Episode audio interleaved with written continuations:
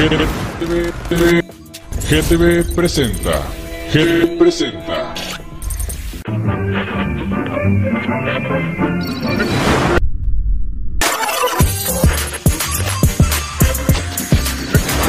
GTV, GTV presenta. GTV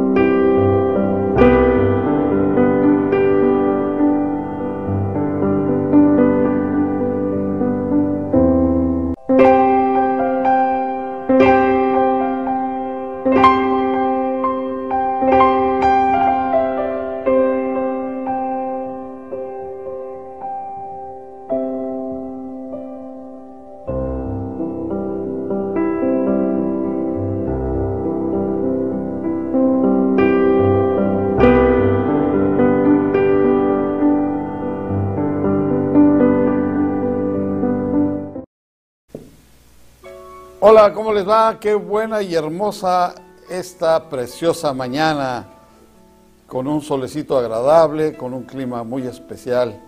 Ahora ya estamos verdaderamente disfrutando este hermoso verano y espero que sea de mucha bendición para ustedes también el disfrutar este hermoso momento con la divina palabra de Dios que vamos a deleitarnos, ustedes y yo.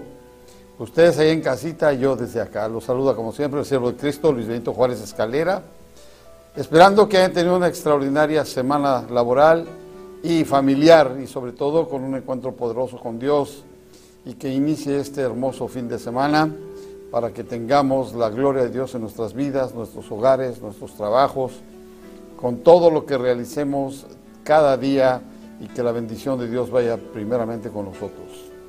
La gracia de Dios se ha derramado porque nos ha permitido por su misericordia grande ver un nuevo día, este hermoso día, hoy, primer día de julio de 2023. Qué tremendo, estamos exactamente a la mitad del año ya, con una rapidez que ha fluido el tiempo, así es el tiempo, el tiempo no perdona, Dios sí perdona. Y por eso ya estamos exactamente a la mitad del año. Espero que todos sus proyectos, sus planes, sus laborales días hayan sido fructíferos y sean mucho más exitosos en este hermoso año de la gloria de Dios y que vayan entendiendo que el mundo va dando sus señales. Acabo de ver un reportaje donde el río Éufrates, que era un río caudalosísimo, se está secando. Y es parte de lo que está escrito en el libro del Apocalipsis, porque ese será el camino de los reyes del oriente que vendrán a luchar en contra de Israel en la guerra madre de todas las guerras, el Armagedón, y donde Dios va a atar al enemigo y lo va a vencer y lo va a arrojar vencido.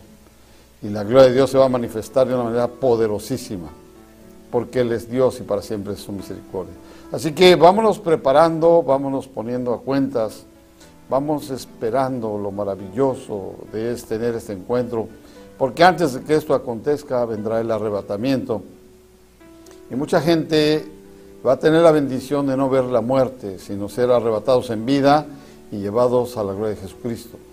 Donde estén dos o tres reunidos, se quedará uno o se quedarán los tres. Se quedarán las ropas, las cosas materiales, los relojes, los zapatos, eh, las cadenas, las medallas, lo que traigas colgado extra, se va a quedar. Todo lo material se va a quedar nuestros cuerpos serán arrebatados e iremos al encuentro en las nubes con la gloria de Dios en Cristo Jesús, al cual todo ojo lo verá y toda rodilla se doblará y confesará que Él es Rey de Reyes, Señor de Señores y Dios de todos los dioses. Así que vamos a tener hoy una hermosa y maravillosa mañana de inicio de este sabadito precioso para poder continuar con el tema del Espíritu Santo y el fruto del Espíritu Santo. Ahorita estamos viendo la etapa de que es el amor, el amor que tiene cuatro eh, nombres, cuatro tipos diferentes de amor y estamos nosotros eh, llevando hasta sus hogares esta bendición. Espero que le haya hablado a su esposo, a su esposa, a sus amigos, sus vecinos, sus hermanos, sus parientes, sus camaradas, sus hijos, sus hijas, sus nietos, sus abuelos, a todos, para que vengan a disfrutar de esta hermosísima y preciosa palabra de Dios que habla de una manera muy preciosa, muy maravillosa, para que nosotros tengamos luz, porque Cristo es la luz del universo y quien camina bajo su potestad va bajo su luz admirable. Así que espero que estén preparados ya con su libro, que es la Biblia, que es el libro más leído de todo el planeta y que es la más vendida, esta hermosa escritura que Dios ha permitido.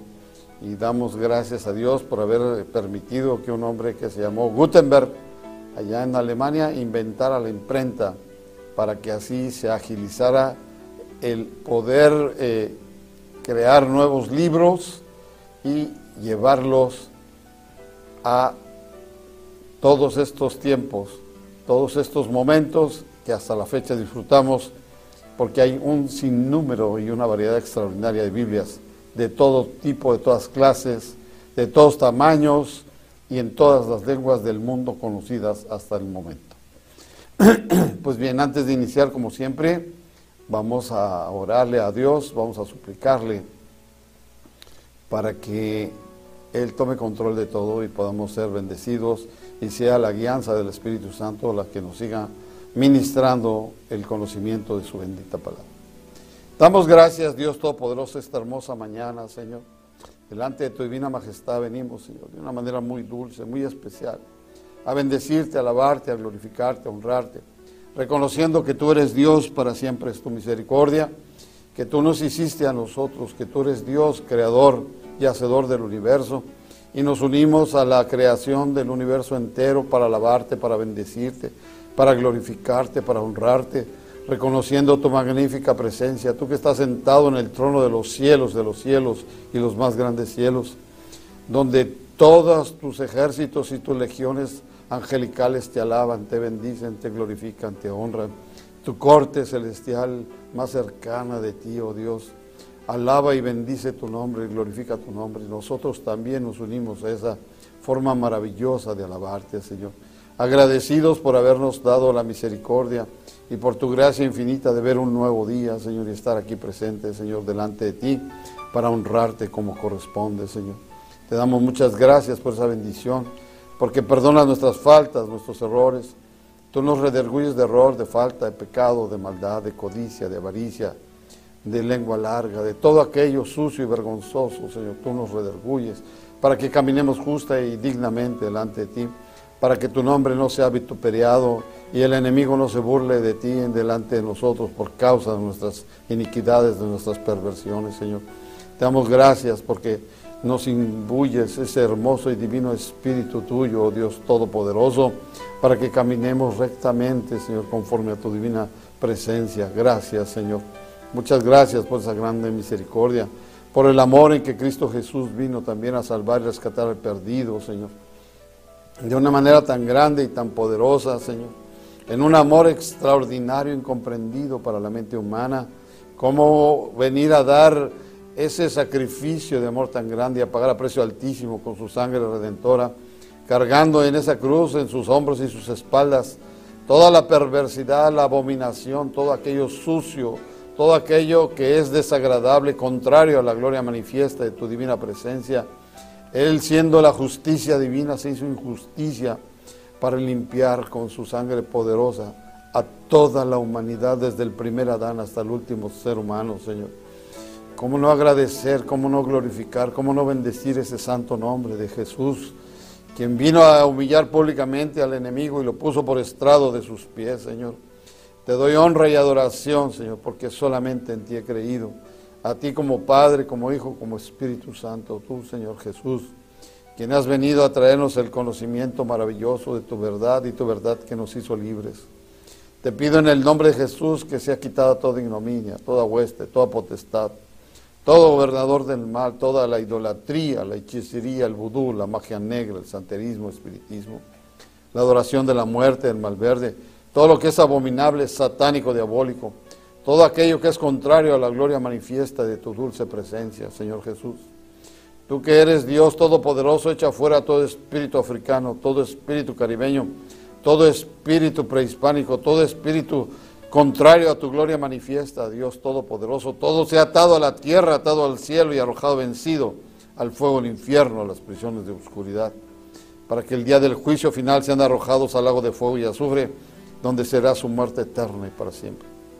Tú eres Dios y para siempre es tu misericordia y en tu amor, en tu fidelidad por cada uno de nosotros porque para ti somos almas preciosas. Te pido por el engañado, por el perdido, por el extraviado, por la prostituta, por la lesbiana, por el homosexual, por el asesino, por el violador, por el secuestrador, por el pozolero, por todo aquel que hace lo vergonzoso, el traficante, el que vende la droga, el que la cruza Estados Unidos, el que la produce, el que la comercia, el que hace todo lo sucio, Señor, el envenenador, a todos ellos, Señor, para que sea tu gloria manifiesta y les des el conocimiento de esta verdad preciosa que es tu amor, tu fidelidad, y los arrebates de las garras del inmundo, Señor, y los traigas maravillosamente a los pies de tu gloria, como hemos venido miles y millones de personas a honrarte, a glorificarte, a bendecirte, Señor, para que en el nombre de Jesús eches fuera todos esos espíritus abominables que los engañan, que los llevan por caminos de perdición, Señor, para que tú seas en todo glorificado en ellos también, Señor. Porque para ti son almas preciosas, porque precisamente tú viniste a salvar y rescatar al perdido, al engañado, al enfermo, al necesitado. No viniste por el sano, por el santo, por el recto, no, tú viniste por todo aquel que estaba caído, que estaba de lo vil y menospreciado del mundo. Por eso te doy gracias y te suplico por toda esta gente, Señor, para que en el nombre de Jesús sean alcanzados. Pidiéndote también, Señor, por el gobierno de la República, Señor, por el presidente, Señor, por los secretarios de Estado, Señor, por todos los eh, senadores, los diputados federales, Señor, por todos los de la Corte, Señor, el Poder Judicial, por todo el legislativo, Señor, en el nombre de Jesús, estatal y federal, Señor, por los gobernadores, los presidentes municipales, los regidores, Señor, por todo empleado de gobierno federal y estatal y municipal, Señor, desde el más encumbrado hasta el más humilde, Dios Todopoderoso, para que les recuerdes que en la gloria de tu presencia tú les diste oportunidad y es un permiso para que ellos ejerzan ese trabajo, Señor. Todo lo que has permitido, Dios, en ellos, no se les olvide, Señor, para que vengan a caminar dulce y justamente delante de tu gloria, Señor. Te pido, Señor, también por los pastores, por los predicadores, por los evangelistas, por los misioneros, Señor. Te pido por los concilios nacionales, Señor. Te pido por las alianzas, Señor. Por la alianza de Tijuana y del estado de Baja California, Señor. Te pido en el nombre de Jesús por mis pastores, Heriberto Martínez y Esther Martínez, Señor. Te pido por mis hermanos de iglesia, Señor, por todos los hermanos en Cristo Jesús, Señor, por todos aquellos que son perseguidos, Señor, porque como tú perseguido fuiste, así también nosotros, Señor. Y damos adoración, Señor, a tu gloria, Señor. Y nos manifestamos cara a cara en contra del enemigo, Señor. Por la gloria de tu presencia en nosotros, por tu nombre sagrado, vamos cumpliendo la gran comisión, Señor. Y tenemos, Señor, esa fortaleza como la fuerza del búfalo que tú nos das para enfrentar las cosas de la inmundicia. Porque si Dios es por nosotros, ¿quién contra nosotros, Señor? Y por eso te damos gracias, Señor. Porque siervos inútiles de tu gloria somos en obediencia, porque tú nos has dado un mandato, Señor. Y en obediencia a ti venimos, Señor. Y te damos gracias, Señor. Bendice a COSI, Señor. Bendice a las resistencias de Baja California, Señor. Bendice a todo aquel que tiene hambre y sed de justicia, Señor, en la gloria de tu presencia, Señor. Se tú obrando, Señor. en las cárceles, en los hospitales, en los centros de rehabilitación, Señor. Tanto como las familias de los que están internos, como los que están ahí laborando, como los que esperan el regreso de sus seres amados, Señor. Te pido en el nombre de Jesús que aquellos que tú llames para llevarlos a la gloria de tu presencia, Señor. Prepares a las familias, Señor, de una manera muy especial para que ellos tengan la fortaleza de saber que están en el gozo de tu presencia, en espera y para que tu preciosa divina majestad ordene el toque, la última trompeta, para que sean levantados y llevados a la gloria de los cielos y los cielos. Y aquellos que han cometido la falta de no haberse justificado delante de ti, de no haberse puesto a cuentas, sean lanzados al lago de fuego y azufre, donde será su muerte eterna y para siempre, Señor. Donde sufrirán el castigo de toda la perversidad hecha en vida, Señor. Por eso en vida hay tiempo de arrepentirse y ponerse a cuentas, Señor. Por eso te pido por todas estas personas, Señor, igual que de mi familia y de todas las familias, Señor. Por los matrimonios, Señor. Para que las familias se sostengan y para que no haya nada que los divida ni los destruya, Señor. Por el concepto original de tu gloria de la familia, Señor. Para que en el nombre de Jesús sea fortalecido, Señor, sea engrandecido tu nombre en ellos. Te pido de una manera muy especial también, Señor por aquellos que están en las escuelas, Señor, para que no sean pervertidos, Señor, en las cuestiones negativas de lo que se está queriendo enseñar allí, Señor, en el nombre de Jesús, Señor, en el nombre de Jesús.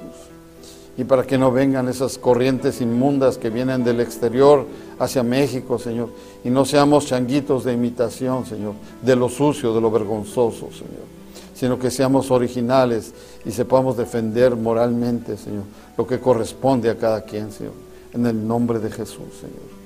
Te doy gracias, Señor. Trae ángeles, arcángeles, querubines, serafines, para que con espadas de fuego desenvainada, que con escudo y adarga nos defiendan, defiendan nuestros hogares, nuestras familias, nuestros lugares de trabajo.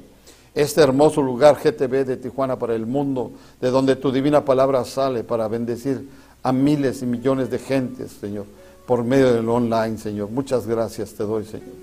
Bendícenos, Señor. Sé tú ministrando, sé tú hablando, Señor. Sé tú ministrando el alma, la mente, los corazones, para que vengan al conocimiento maravilloso de tu verdad. Gracias te doy, Señor. Vengo yo delante de ti, Señor, y pongas un carbón ardiente en mis labios para que todo lo que se hable sea purificado, pero sea tu gloria manifiesta, para la honra y gloria de tu nombre, Señor. En el nombre de Jesús lo pedimos. Amén, amén y amén. Bendito el nombre de Jesús.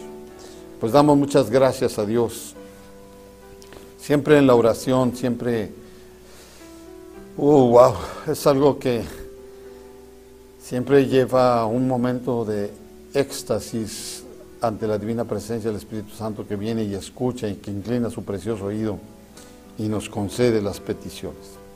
Pues habíamos estado hablando la semana pasada del fruto del Espíritu Santo y habíamos visto que eh, dentro de esas hermosas eh, derrama del Espíritu Santo, existe el amor.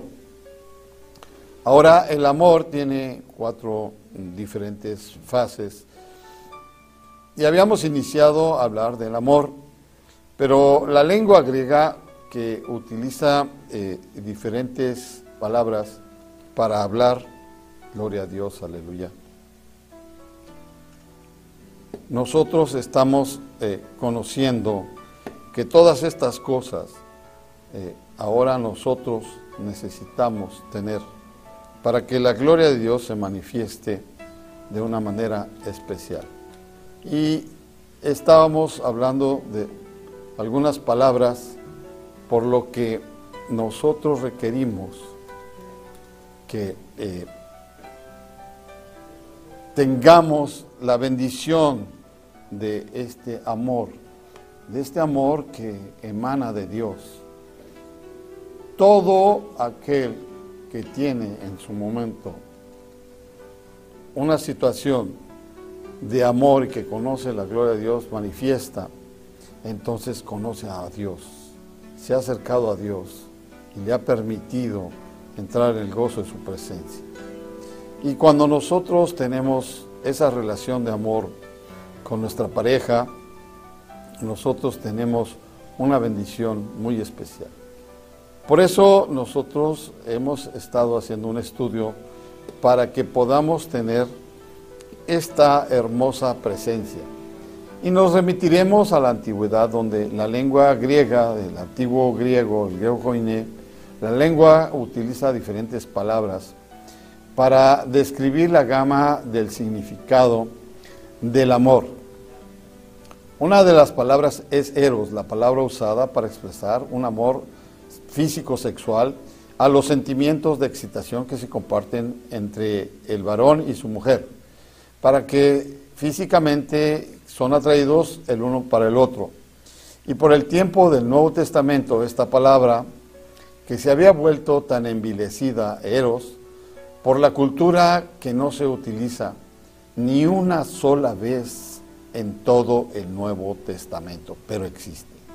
Otra palabra griega para el amor es el fileo.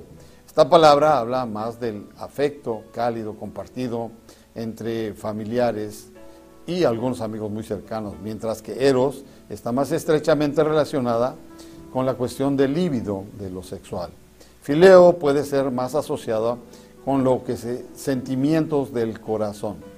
Metafóricamente hablando, nosotros sentimos amor precisamente por nuestra familia, por los amigos cercanos, y obviamente no en el sentido sexual, pero un amor que nos motiva a tratarlos con dulzura, con amabilidad, y siempre ayudarles en cualquier necesidad y lograr el éxito que buscan. Sin embargo, no se siente el amor fileo entre individuos en los cuales no existe amistad. ¿Por qué?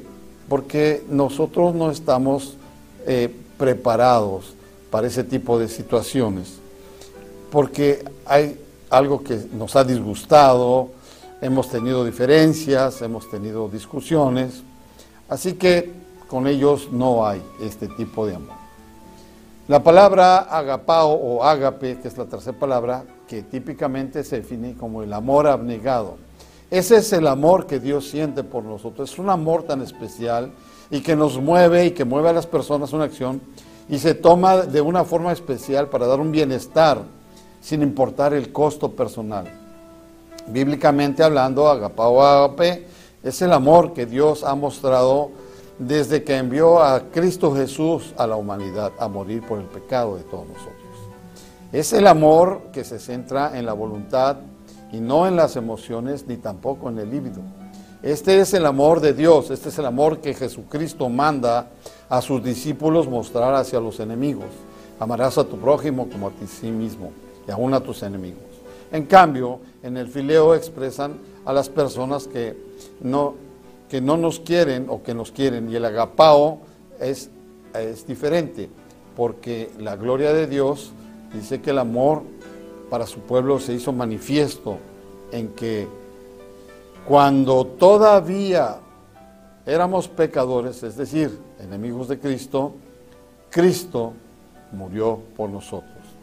Así que yendo de lo básico a lo más puro, tenemos estorge, que es el amor entre la familia, el fileo y agapao, y ágape, que es los significados y son las expresiones que conocemos en la actualidad de lo que es el amor. Debo remarcar que no estamos denigrando el tema de Eros como pecaminoso, inmoral, etc. No, Dios nos regaló el amor sexual entre pareja, esposo y esposa, para de una manera dulce poder tener una integración y convertirnos los dos en una sola carne. Sin embargo, en la antigüedad y como actualmente existe mucha perversión en la cuestión sexual, se le ha dado un, sesgo, un, calificativo de impuro, de perverso, de malvado, de sucio. Sin embargo, Dios lo creó con la dulzura de su amor porque nos permite íntimamente estar unidos, hombre y mujer. Por el contrario, de la perversión que se practica en el mundo, nosotros tenemos este regalo de Dios, nosotros que somos parejas casadas, parejas heterosexuales, a expresar mutuamente este amor físico para fortalecer el vínculo amoroso entre nosotros y además asegurar la supervivencia de la raza humana. La palabra griega para inmoralidad sexual se llama porneia, que nosotros conocemos ahora como pornografía. Esencialmente cubre toda la gama de los pecados sexuales, pornería. Entre ellos está el adulterio, la fornicación, la homosexualidad, la bestialidad y un sinfín de calificativos para esta horrenda forma de practicar lo sucio delante de Dios. En Hebreos 13:4 dice, declara honroso sea en todos el matrimonio y el hecho sin mancha, pero a los fornicarios y a los adúlteros los juzgará Dios. La Biblia dedica un libro entero a las bendiciones del amor erótico o sexual. Dios en su misericordia nos da el amor sexual y entre ellos se destaca, si tienes oportunidad de leer, el más hermoso y erótico de los libros, bajo la potestad de Dios, el cantar de los cantares. El amor legítimo de esposo y esposa debe ser, entre otras cosas, también un amor erótico, un amor sexual. Sin embargo, una relación a largo plazo basada exclusivamente en este amor erótico, pues está condenada al fracaso la emoción del amor sexual llega un momento en que desaparece y desaparece más rápidamente, a menos que haya algún fileo o ágapo o ágape para ir juntos por él. Por ejemplo, el contrato. Perdón. El contrario, aunque no hay nada de inmoralidad sexual entre esposo ni nada pecaminoso con el amor erótico, es en esta esfera de amor que nuestra naturaleza pecaminosa hace más y manifiesta eh, porque se centra principalmente en sí misma, mientras que fileo y agapao o agape se centran en otros, porque amamos a otros no por lo sexual, sino por el corazón, por los sentimientos, porque consideramos de una manera muy especial el amor por nuestros hijos, por nuestras hijas, eh, por los hermanos, por los padres, por los amigos muy cercanos. Y tenemos una eh, forma de enfoque, una visión muy especial para esa gente que nos da un gusto, una alegría, siempre tener un encuentro con ellos y siempre una convivencia de una manera muy especial y maravillosa porque Dios está en medio de nosotros. Considerando lo que el apóstol Pablo dice a la iglesia en Colosas Haced morir pues lo terrenal en vosotros, que es fornicación, impureza, pasiones desordenadas, inmoralidad sexual, malos deseos y avaricia, que es idolatría. Colasenses 3.5 dice, cuando se comparte entre marido y mujer el amor erótico puede ser una cosa maravillosa.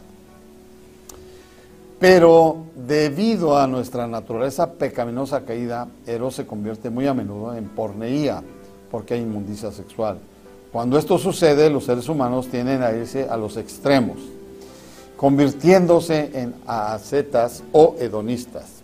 El asceta es la persona que evita completamente el amor sexual porque su asociación con la inmoralidad sexual lo hace parecer malvado y por lo tanto debe evitarse. Es una, es una filosofía que ha sido analizada durante muchos años y ha sido confirmada por su primer impulsor y pensador Epicuro, filósofo de la antigua Grecia. Desde el ámbito de la filosofía existe la tesis de la escuela sirenaica de Aristipo de Sirene, que resalta el placer del cuerpo sobre los placeres mentales. Además de la escuela de Epicuro, de Samos, cuyo objetivo es evitar el sufrimiento procurando la felicidad, priorizando la satisfacción del placer que no excita los sentidos, sino que se refiere a la ausencia del dolor. El hedonista que ve el amor sexual sin restricción como perfectamente natural, como de costumbre, se considera el punto de vista bíblico en el equilibrio entre estos dos extremos. ¿Por qué? Por lo pecaminosos. Dentro de los lazos del matrimonio heterosexual, Dios celebra la belleza del amor sexual. En el libro del Cantar de los Cantares, venga mi amado a su huerto y coma su dulce fruta. Yo vine a mi huerto, oh hermana, esposa mía. He recogido mi mirra y mis aromas, he comido mi panal y mi miel, mi vino y mi leche he bebido. Comed, amigos, bebed en abundancia, oh amados Cantar de los Cantares 4, 16b al 5, 1. Pero fuera del matrimonio bíblico, Eros se convierte en distorsionado y pecaminoso. Estorge, conocido también como un amor fraternal, un amor suavecito, un amor dulce, la palabra lealtad rige este tipo de afecto. Lo desarrollamos hacia nuestra familia, hacia nuestros compañeros y amigos más cercanos. Bajo esta definición se dan las relaciones en las que el compromiso es fundamental. Incluso podemos sentirlo hacia algunas mascotas o cualquier cosa que despierte el deseo de cuidarnos mutuamente. Porque ahora está muy de moda que tengamos mascotas en nuestros hogares. Nosotros en casa tenemos un perro viejo que tiene 15 años, es un hermoso labrador color oscuro y es un perro que te da un gusto y, una alegría porque desde el momento en que él se da cuenta que escucha el ruido del motor del vehículo donde llegamos, él ya está esperándolos, moviendo su cola con alegría y esperando una caricia. Y a nosotros nos produce una alegría porque sabemos que estamos en casa y que aunque es un perro que ya no representa una eh, forma de peligro para quien se acerque, porque ya no se mueve tan ágilmente como en otro hora tiempo, es un gusto tener un animalito de estos porque te alegra en tu llegada y en tus momentos especiales, tú convives con él, salimos al parque, corremos, a su paso trotamos y entonces hay este tipo de amor estorge que se siente por un animalito que ha sido fiel y que te ha acompañado durante estos últimos 15 años. Los griegos aseguraban que el afecto o amor estorge se da lentamente, que es necesario tener un conocimiento amplio de la persona para poder definirlo como tal. Gozo, un tema principal del Nuevo Testamento. Para el creyente genuino el que de veras ama al Señor, el gozo es no solo una consecuencia necesaria del amor, sino hasta un deber, en Filipenses 3.1. Y todo el que ha aceptado la reconciliación con Dios, en 2 Corintios 5, 19 y 20, ¿cómo no va a gozar de entera paz, sabiendo exactamente en quién y a qué ha creído? Segunda de Timoteo capítulo 1. Segunda, gozo del griego, de la palabra jara, que significa alegría, gozo. De allí, con Y al final, allí, del infinitivo joerín, que es regocijarse, estar contento, gozoso, estar lleno de gozo. Y el autor Kaufman Kohler declara en la enciclopedia judía que no hay otra lengua como la hebrea que contenga tantos términos para gozo y regocijo. En el Antiguo Testamento se dan 13 raíces hebreas que podemos encontrar en 27 diferentes palabras que son usadas principalmente para expresar gozo o gozosa participación en la adoración religiosa. Este verbo se usa en el Nuevo Testamento, la palabra gozo, y aparece 60 veces en el Nuevo Testamento, y regocijaos 72 veces. El gozo tiene que ver con la alegría, esta alegría permanente del individuo que cree en Cristo, como toda la iglesia está llamada a experimentar.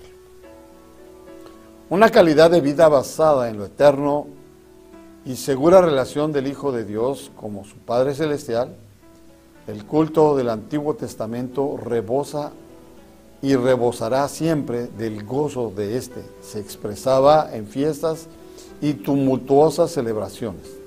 Los salmos hebreos son y serán una clara manifestación del gozo concentrado con frecuencia en el templo. Salmo 16, 9, 42, 4. En el Nuevo Testamento el Evangelio es proclamado con gozo, como el nacimiento de Jesús, su entrada triunfal y por supuesto su resurrección, que es lo que nos mueve todo y absolutamente, porque si la resurrección no se hubiera dado, no tendríamos este nivel de adoración y de creencia y de gozo. Por eso se destaca en un marco el gozo, en Lucas 2.10 y Marcos 11.9. El gozo del cristiano es tan exclusivo, es tan interior, es permanente, que se puede sentir al descubrir la voluntad de Dios en Mateo 2.10. Al gozarse por causas de Cristo, Mateo 13, 47 al 48, al testificar de Cristo, Mateo 16, versículos 15 y 16, o al tener un encuentro personal, Lucas 24, versículo 52, en realidad Cristo mismo es la fuente del gozo por encima de las circunstancias de la vida. Uno de los ejemplos maravillosos son Pablo y Silas, que estaban gozosos en la prisión en Filipos por causa de Cristo, Hechos 16, 25 y Juan 16, 20. Dios nos dio la habilidad de llorar también y nos da el don de la alegría a fin de que podamos ver la oscuridad y el humor de la vida. El gozo es la evidencia innegable de que el Espíritu Santo, aleluya, reside en nosotros. Quien tiene más motivos para regocijarse, ¿quién tiene más motivos para regocijarse que un cristiano, de un verdadero seguidor de Cristo? Cualquier otro gozo es superficial y vacío. Pero el seguidor de Cristo tiene a su disposición una fuente profunda de gozo que brota clara y plenamente cuando las cisternas del mundo están vacías. Nosotros somos un testimonio vivo y, real, palpable, del gozo y la alegría cuando el mundo se está destrozando a pedazos como ahorita lo estamos viviendo nosotros somos testimonio por nuestro gozo, por nuestra alegría, porque siempre venimos dispuestos a dar de lo mejor de nosotros en el trabajo, en la calle, si alguien nos procura de alguna situación, tendemos la mano, siempre estamos dispuestos a ayudar, siempre estamos dispuestos a ministrar, siempre estamos dispuestos a orar.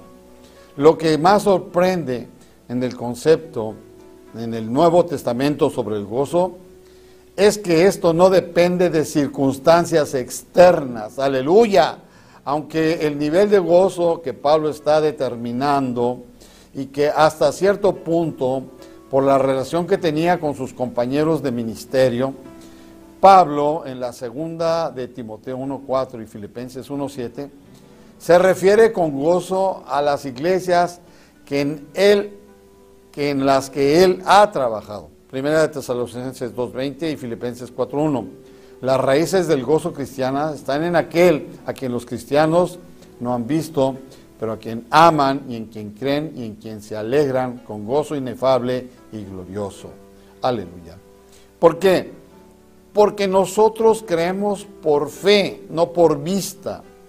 Nosotros, como viendo al invisible, y sufrimos maravillosamente el gozo, la alegría y el quebranto, porque Dios es gozo y cuando tú estás en la presencia de Dios, el quebranto es inevitable. Tú derramas tus lágrimas y no es por dolor, sino por alegría, por gozo. Este quebranto maravilloso delante de Dios es un gozo que transforma la vida de quien lo vive, de quien lo experimenta porque la presencia del Espíritu Santo se manifiesta dulce y maravillosamente. El gozo en la adversidad, el gozo no depende de las circunstancias por su existencia ni para su existencia, pero tampoco evita que las circunstancias adversas, ni las pruebas, ni los sufrimientos, el cristiano también puede gozarse en el sufrimiento, pero sin un optimismo forzado o un intento de escaparse o fugarse por una puerta falsa. Mucha gente confunde este tipo de situaciones, que el gozo del cristiano es el fruto de la convicción de que Cristo vencerá y ha vencido al enemigo y vence el miedo, el sufrimiento, la enfermedad, vence todo. Lo que importa es nuestra relación con Cristo. Ejemplo de ello es el mismo Cristo, quien por el gozo que tenía por delante sufrió la cruz, menospreciando el oprobio. Hebreos 12:2. La paz que Dios nos da, el shalom, shalom príncipe de paz.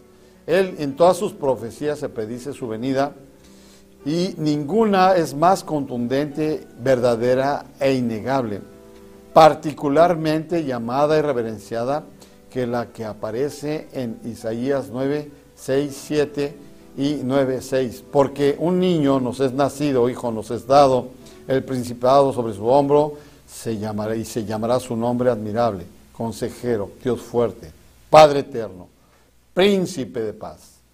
Lo dilatado de su imperio y la paz no tendrá límite sobre el trono de David y sobre su reino, disponiéndolo y confirmándolo en juicio y en justicia desde ahora y para siempre. El celo de Jehová de los ejércitos hará esto. Aleluya. Por eso nosotros vemos las cosas de una manera muy especial y muy diferente. Aleluya.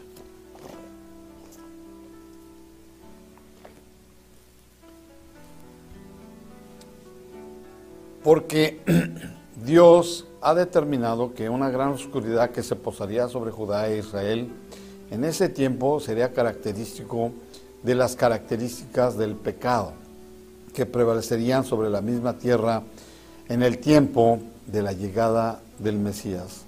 En medio de esta tenebrosidad del profeta, anticipó la venida de aquel que traería luz y victoria sobre la tierra de sombra de muerte tierra de sombra de muerte.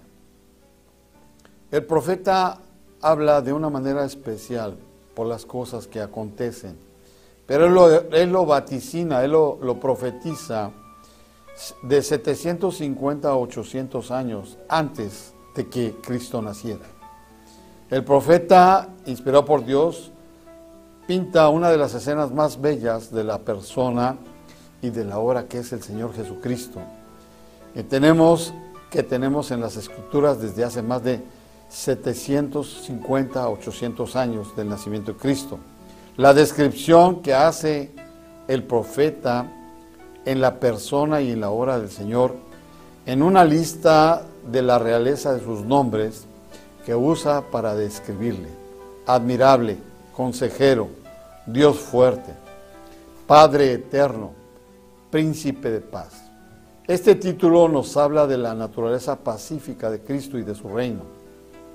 Su evangelio es un mensaje de paz y requiere de la fortaleza y templanza, pero también de la paz de los discípulos para predicar a este príncipe de paz que ha, venido a redimir el mundo. Nosotros ahora entendemos de la templanza y de la paz de Cristo en el mundo cuando andábamos sin Dios, sin fe y sin esperanza, no entendíamos de la templanza y de la paz de Dios y la paz de Cristo sobre nosotros. ¿Por qué? Porque en el engaño del mundo existe la violencia. Y no nada más en lo físico, sino en lo oral, es decir, al ejercer un vocabulario soez, violentando el derecho de otros, lastimando a otros, o simplemente en las actitudes de prepotencia en las cuales se caminaba. Pero ahora, una de las características y cualidades del cristiano en su carácter representa esta palabra, shalom. Shalom significa paz, un bienestar total que implica también tranquilidad y serenidad del espíritu. El énfasis aquí está en la paz con Dios, una bendición basada en la relación con Dios también comprende la paz con uno mismo y con las circunstancias. Dios es llamado Dios de paz, Romanos 15, 33 y 16, 20. La paz interior es el don de Cristo o un regalo hecho a nosotros. Juan 14, 27 y Juan 20, 21. La paz exterior es la relación con Dios que desea que tengamos con nuestros prójimos, que vivamos con ellos en armonía, en tranquilidad, mantengámonos y mantengamos una amistad buena y sincera con Cristo. Mateo 5.9 y Lucas 5.28. La paciencia. Bicher sugirió, no hay tal cosa como predicar la paciencia a la gente, a menos que el sermón sea tan largo que ellos tengan que practicar mientras escuchan. Gloria a Dios, la paciencia. Ningún hombre puede aprender la paciencia excepto yendo a la varaunda, hombre nombre femenino del ruido, desorden y confusiones grandes. Generalmente provocados por un grupo de muchas personas, por una multitud que hablan o se mueven al mismo tiempo. Del mundo y tomar la vida tal como sopla. Paciencia es creer que los problemas con el tiempo se pueden resolver. Del griego, marcotimia, Macrotimia, macrotimia, significa longanimidad, apacibilidad, indulgencia. Abarca las tres virtudes que guardan especial relación con nuestro prójimo. Longanimidad, largura de ánimo, ya lo he hablado, es la paciencia que se ejercita con relación con personas y ayuda a soportar sin rencor vengativo la conducta perversa de otras personas hacia nosotros.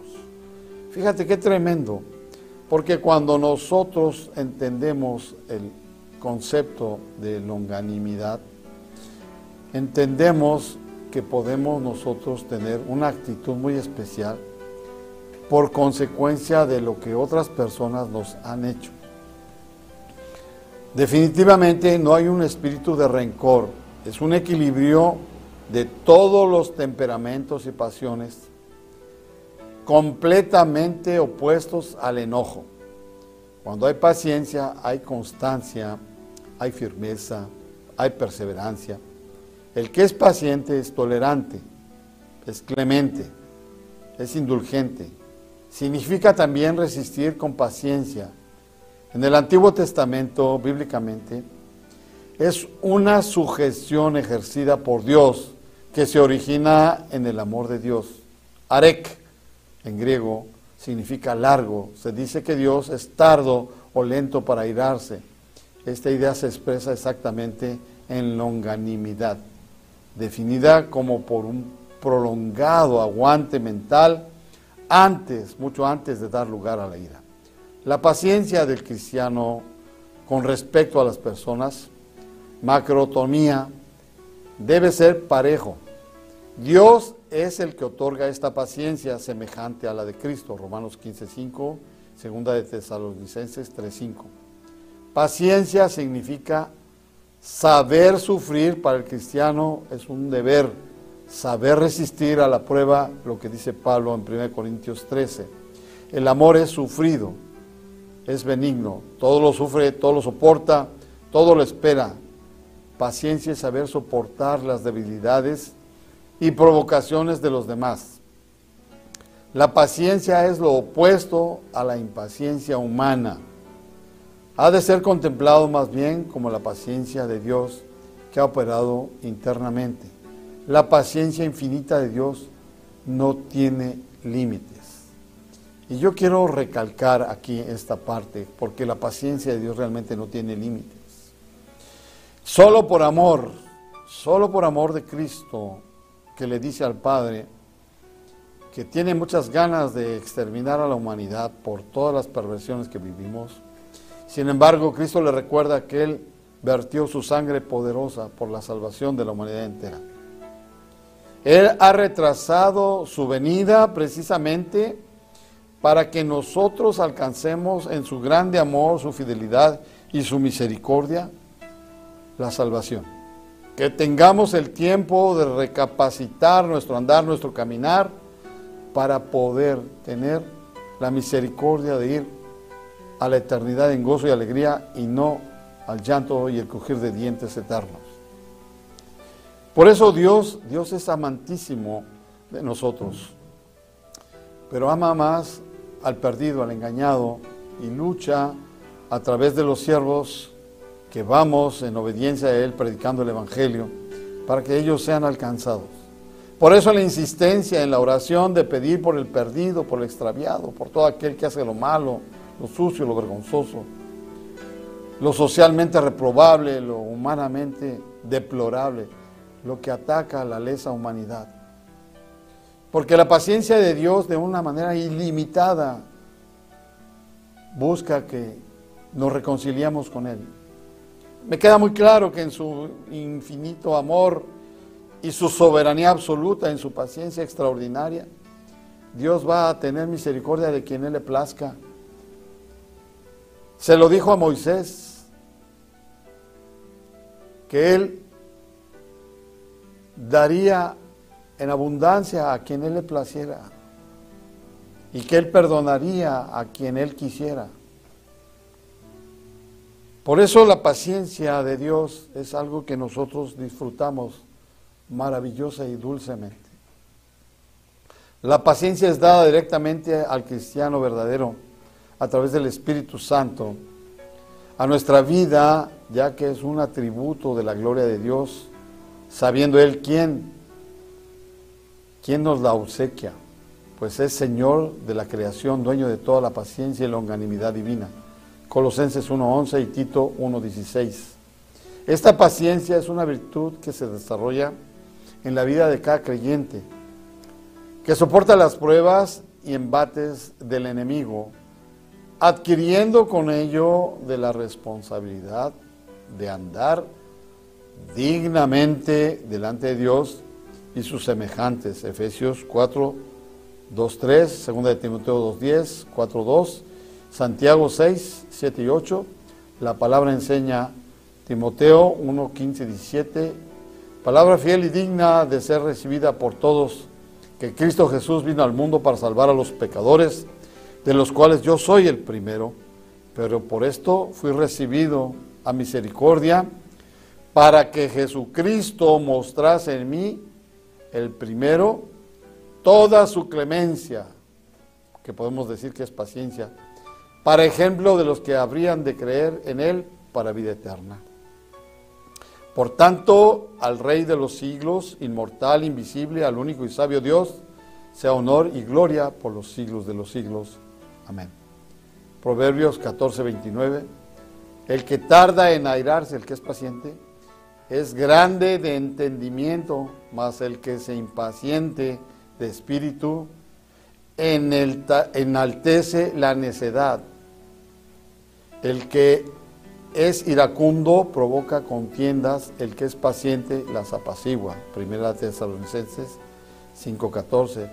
Hermanos, también les rogamos que amonesten a los holgazanes, estimulen a los desanimados, ayuden a los débiles y sean pacientes con todos. Santiago 5, 8 y 9. Así también ustedes manténganse firmes y guarden con paciencia la venida del Señor, que ya se acerca. No se quejen unos de otros, hermanos, para que no sean juzgados. Y ahora vamos a ver la benignidad. Que también eh, significa amabilidad. Es ser amable con otro, compasivo, agradable y afectuoso si tú quieres. Estar dispuesto a que los demás sientan gusto de lo contrario de la dureza. Viene del griego grestoste, que significa bondad, integridad, excelencia, carácter del adjetivo. Pues bien, como siempre el tiempo se ha terminado, no nos da más oportunidad el tiempo para seguir hablando de este hermoso y maravilloso fruto del Espíritu Santo en todas sus vertientes. Lo seguiremos viendo la semana que entra. Que Dios les bendiga, que tengan un extraordinario fin de semana. Los saluda el siervo de Cristo, Luis Benito Juárez Escalera, y les desea bendiciones. Aleluya.